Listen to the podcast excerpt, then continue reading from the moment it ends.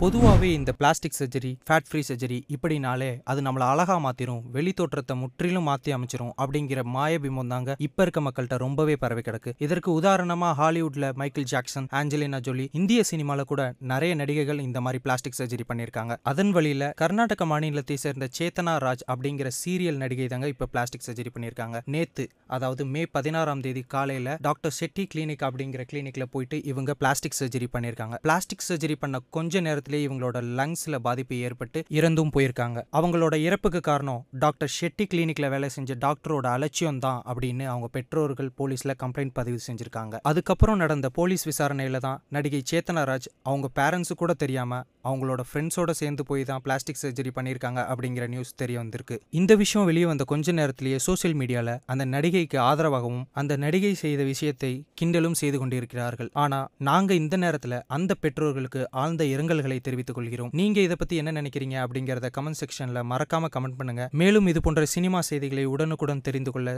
Cine உலகம் சேனலை subscribe பண்ணுங்க. பெல் பட்டனையும் சேர்த்து ப்ரெஸ் பண்ணிருங்க.